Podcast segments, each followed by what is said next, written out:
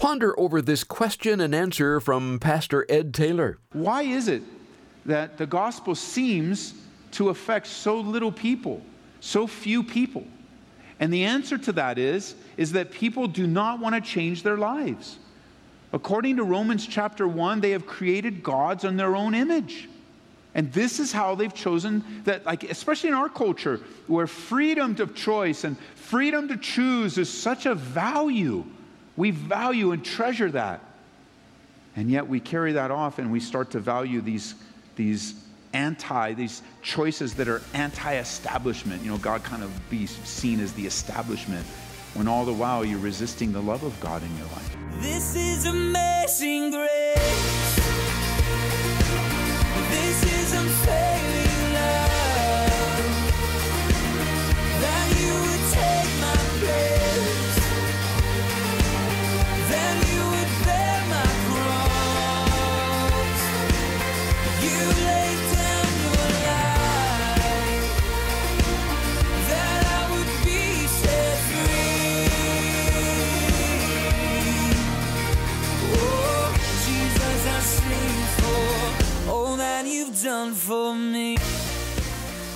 Glad you could join us for Abounding Grace as Pastor Ed Taylor resumes our new study of Daniel.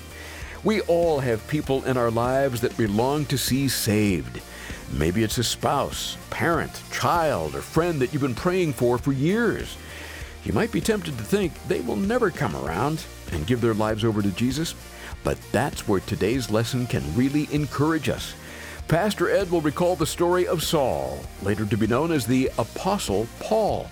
It serves to remind us that no one is beyond the reach of God. Turn to Acts chapter 9 and Daniel chapter 2 as we get started. The voice replied in verse 5 I am Jesus, the one you're persecuting. Now get up and go into the city, and you will be told what to do. And what you, I should say, what you must do. You see, Saul of Tarsus was, as it says in the New King James, he was kicking against the goads. He was fighting a battle. He was wrestling against the truth. He was fighting against the truth. And a goad, a goad was an, a long, eight foot long, sharpened pole that was used to encourage oxen to keep them working when they refused to move. And they would just poke them and keep them moving, keep them moving as animals were used in agriculture. Remember, the Bible was written to an ag- agrarian society. So many of the illustrations, most of the illustrations, they, they were of, of the farm, they were of the land. It's very valuable. We don't so much have that type of society anymore. We're more in an industrial nation but many still, you know, especially if you, a lot of you guys move to the east so you can get some land and you can work some land and you can have that. that that's, why are you kicking it against the goads? Why, why is it that I have to keep prodding you along? And I wonder in Saul's, what was it that kept prodding him along? Can you think in your own life, you don't need to answer now, but can you think in your own life what was prodding you? Was it a coworker that kept prodding you? I mean, I mean, it was just fine while that desk was empty, and then so and so got the job and they just wouldn't stop talking about God. The last thing you wanted to hear, because that's how you were raised. That's what your grandmother used to tell you. Yeah, yeah, the Bible that they gave you for Christmas, the one that's on the shelf, that's collecting dust. And every day you had to go to work. I mean, it was so bad you thought about getting another job.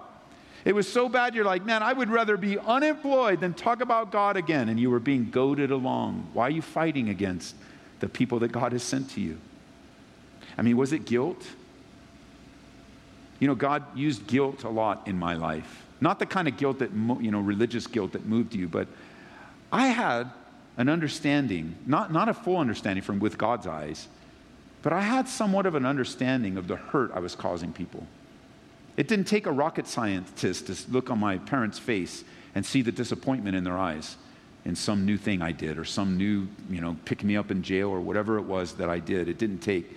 And then later on, it didn't take much to see the disappointment in Marie's mom's eyes of the pain and hurt I caused her daughter and I caused her. Or it didn't take long to see, like, like I, I would lay down at night.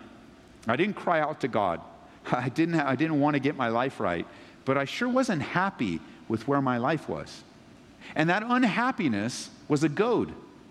It, it was, it was a goad to move me toward God.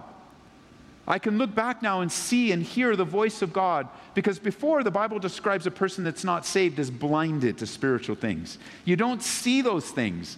That's why it can be so frustrating when you're sharing the gospel with someone and they go, I just don't get it. And they just resist it. I don't want anything to do with it. And you get, you're like, you practice in the mirror for four hours. You had all the right verses. You had them all highlighted. You wrote them down. You memorized it. It was the best gospel presentation you ever gave. And the answer from the person was, Nah, man, not interested. What? Well, because they're spiritually blind. Only God can open their eyes. Never forget that as you're sharing the love of God with people, some people plant, some people water, but it's only God that gives the increase. And on occasion, we get to be there and see the increase. But never think that it was you that gave the increase. Only God opens spiritual eyes to spiritually dead people. What the go? What were the goads? Certainly, Paul had to wrestle with the testimony of Stephen. Your testimony is so powerful.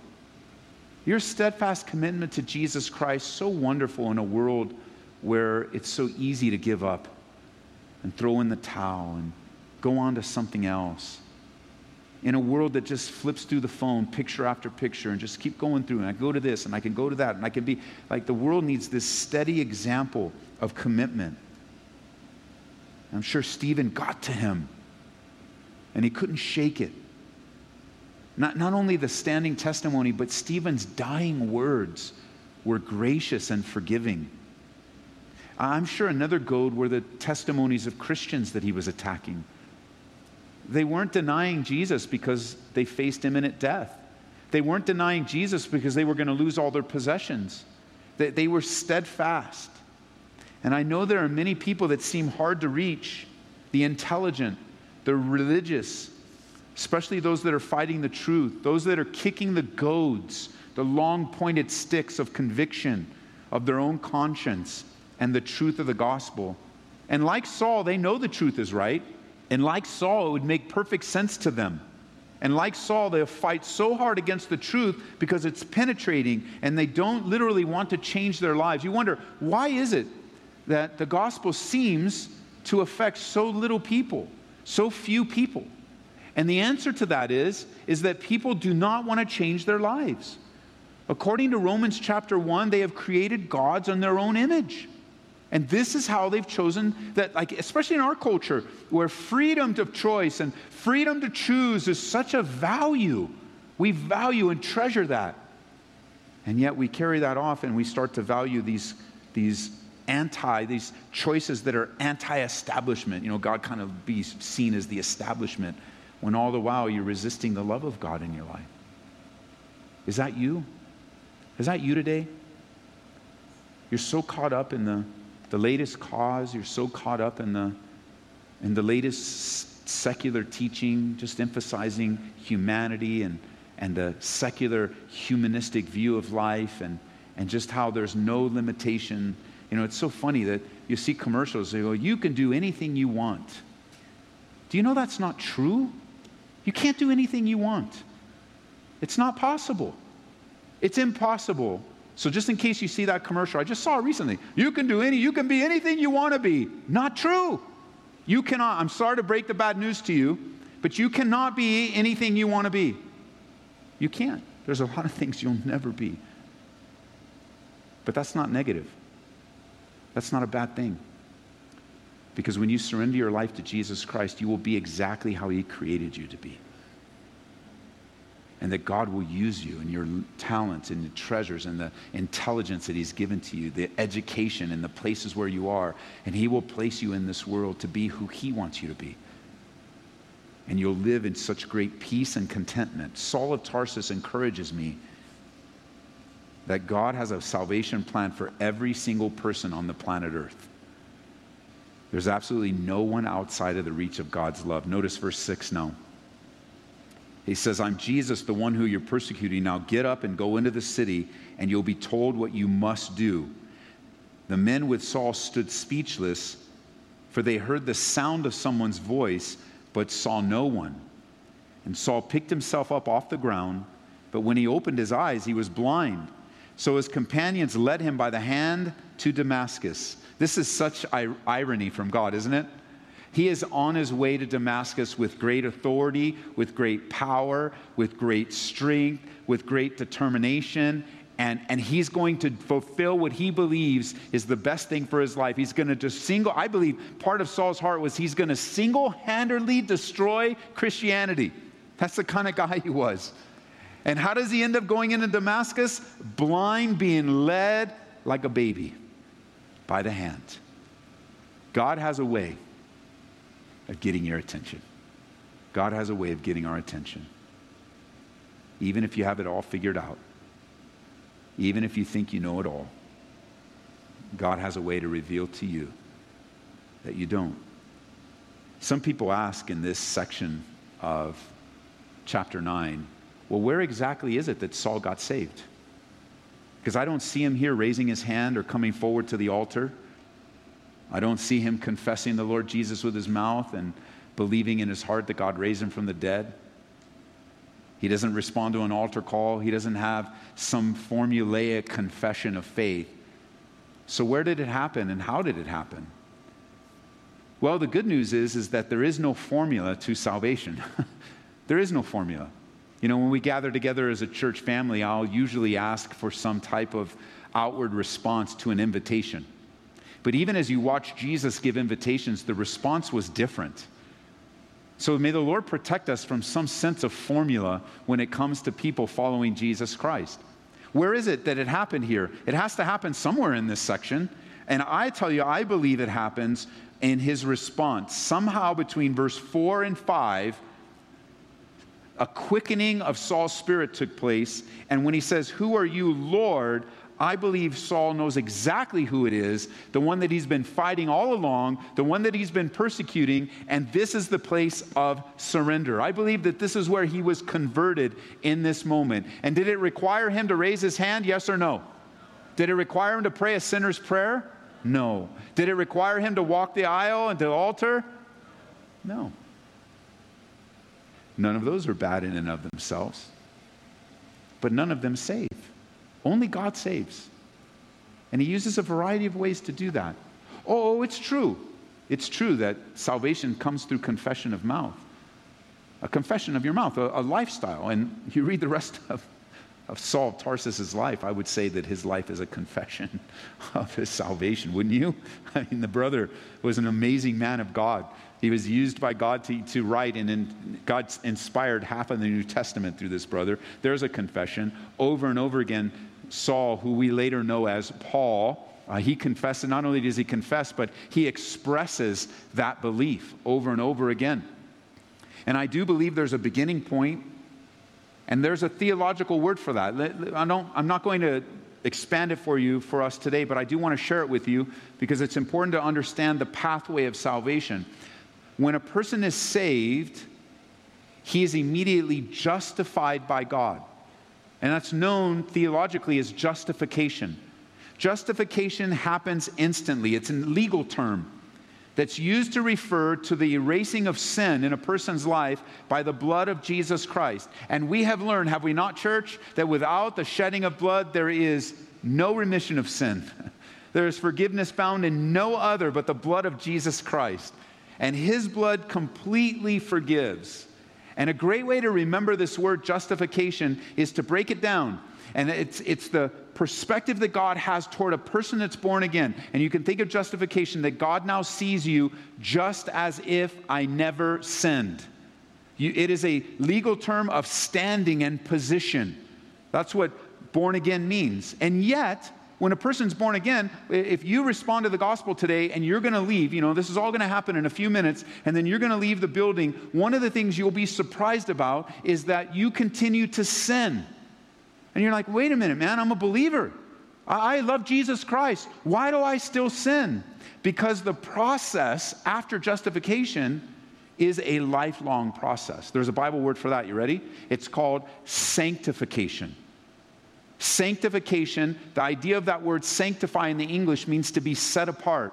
And the idea of this word sanctification is that ongoing process on the inside of God working in you conforming you, changing you into who? The image of Jesus Christ.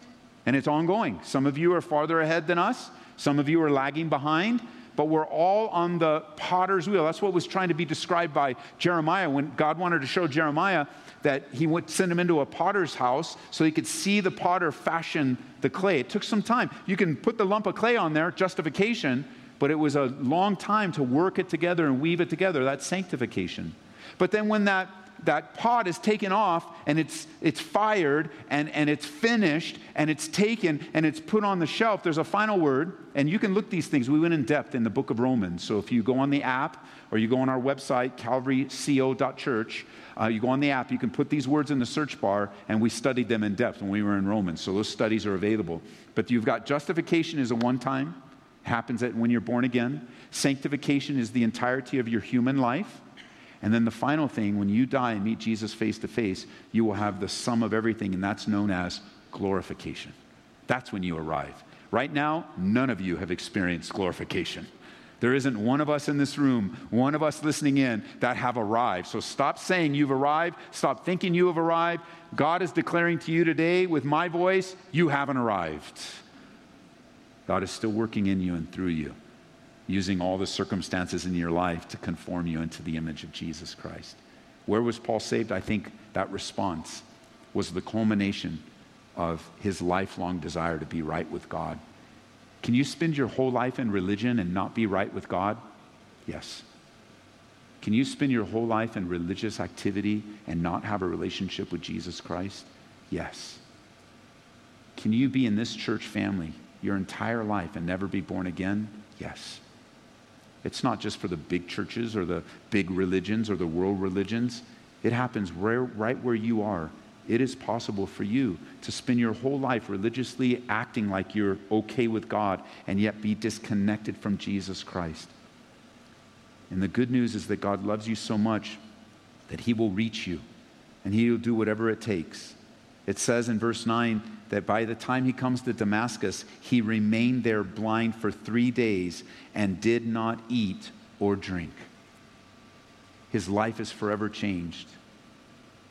And there is more to the chapter that I would encourage you to read and maybe even listen online when we went through the book of Acts.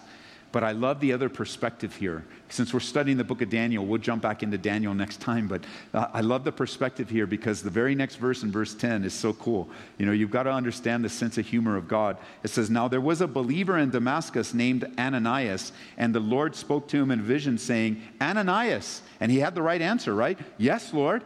The Lord said, Go over to Straight Street to the house of Judas. When you get there, ask for a man from Tarsus named Saul. He's praying to me right now. I've shown him a vision of a man named Ananias coming in and laying hands on him so he can see again. And then verse 13, Ananias says, No way. Basically, is what he said. But it says here, But Lord, I've heard many people talk about the terrible things this man has done to the believers in Jerusalem, and he's authorized by the leading priest to arrest everyone who calls upon your name. Ananias says, No way am I going to that guy. He's got permission to destroy my life. And God's answer was, Go for Saul is my chosen instrument to take my message to the Gentiles, to kings as well as to people of Israel, and I'll show him how much he must suffer for my name's sake. In verse 17, Ananias went, found Saul, laid his hands on him. Thank God for reaching the Sauls in our lives. And might I add, thank God for the Ananiases of you that will obey God and go to the people that need you the most. The hands, the feet, of Jesus Christ on the earth today. Because of this encounter on the road to Damascus, the world was literally turned upside down. That's the power of one man. One man. There may be times in your life where you see yourself as insignificant, or you don't really make a difference after all, or God can't really use you, or you just never measure up. And the story, the true story of the Bible is that God will use you to turn the world upside down, beginning with your world and the people that you influence, because you're very important to God and very important to the people that love you, the people that are closest to you. And may we find ourselves in a place praying and not giving up on those closest to us, because no one, absolutely no one, say it with me again, no one is outside the reach of God. Isn't that great? It most certainly is. We've been in Acts chapter 9 and Daniel chapter 2 today on Abounding Grace with Pastor Ed Taylor. Pastor Ed, the big takeaway from today's lesson is no one is beyond the reach of God. So, can you think of a person other than Saul and King Nebuchadnezzar that at one time fit that description of appearing unreachable, and yet God did a miracle in their life and saved them? Yeah, I can think of a person that's unreachable. Me. Uh, but biblically, there's a lot of other people. But I mean, seriously, if you would have seen my life, you would have interacted with me, you would have been close to me, like my parents, my wife, my friends, my relatives, my party buddies. Whatever it would, whoever was close to me would have said that dude's lost. I mean, even, they don't even. I don't even think they would have used biblical terms. They would have just said that dude's lost. Uh, he, if there is a hell, he's going to it he doesn't care, and on and on the list goes. And so I would put myself in there. But thinking of a biblical example, another one, I think of Rahab. Can't you see her as being unreachable, living a life j- just in the culture that she's in, selling her body for money? Um, that that was her livelihood. Just l- never really having an opportunity to meet the God of Israel, but uh, in her mind, but she's heard about him, and there we are Joshua comes with his military campaign, sends the spies in. They they just so happen. Uh, nothing happens by chance, uh, and so I'm saying that tongue in cheek. By the way, it, it, just so happens that they go to her house, talk to her. She t- has that dialogue, and they say, "Hey, look, make sure when the city's destroyed, you put that red cord, and not only will you be spared and saved, but so will your family, everybody inside." So her house becomes a picture and a type of Jesus Christ. If you are in the house, you're saved. If you're in Christ, you're saved. And Rahab, who would have thought of all the people in Jericho, she would have been the one. And when I see someone like Rahab, I just think, hey, look, up and down here in in Colorado, here in Denver, there's a street that no, and you guys in Colorado know this. There's a street known as Colfax. That's where a, a lot of the prostitution takes place all throughout Denver and they're up and down Colfax. There are uh, people that, if you're not careful, you'll write them off. You'll just say, and, and I'm sure there's a street in your city, in your town, there's an area of your community where difficulties have caused people to do things uh, to make money that don't glorify God at all. They're just down and out and have a difficult life. And I pray for all the ministries that go up and down Colfax Colfax is not the only street, but it, it has a well known reputation of having a great need for the love and mercy and compassion. Listen, we are surrounded by the lost, we are surrounded by people that have been written off. I think of the entirety of the Calvary Chapel family of churches. We were the written off outcasts of our day, literally, and yet never written off, never unreached by God. Don't give up on the people you love. Don't give up on the people that you see. Don't give up. And, and they actually don't even pull out, but press in. Don't pull out of the of the race, but press in to the race so that you can be used of God to bring the hope of the gospel. Our world's full of unreachables. Maybe you're an unreachable listening to me. That might even be offensive to you. Like, what do you mean I'm unreachable? Well, you just look at your life and you're not in relationship with God. And I want to remind you today that Jesus loves you and he died for your sins. And I don't care what people say about you. I don't care how people treat you, and even how your family, whatever. God doesn't treat you that way. He loves you and wants to be in relationship with you. So come to Him today. Reach out to us. Go to our website, calvaryco.church. Scroll down to the bottom where it says How to Know God, and let's dialogue. And there's an email thing there. You can connect with us. Love to hear from you. Thanks, Larry, for that question. What an encouraging way to wrap things up today. And friend, if you'd like to give this a second listen, stop by aboundinggraceradio.com. We couldn't be more excited about the resource we picked out for you this month. It's a book by Tom Doyle called Standing in the Fire. As followers of Christ, we need to know what it means to stand courageously for our faith in a climate of fear. In Standing in the Fire, you'll read about those who did stand strong rather than run away in the face of overwhelming danger. I know you'll be encouraged. And we'll gladly send you a copy when you support Abounding Grace today with a gift of $25 or more. Just pick up the phone right now and call 877 30 GRACE. That's 877 30 GRACE. Join us each day on Abounding Grace as we continue our journey through Daniel with Pastor Ed Taylor. This is amazing grace.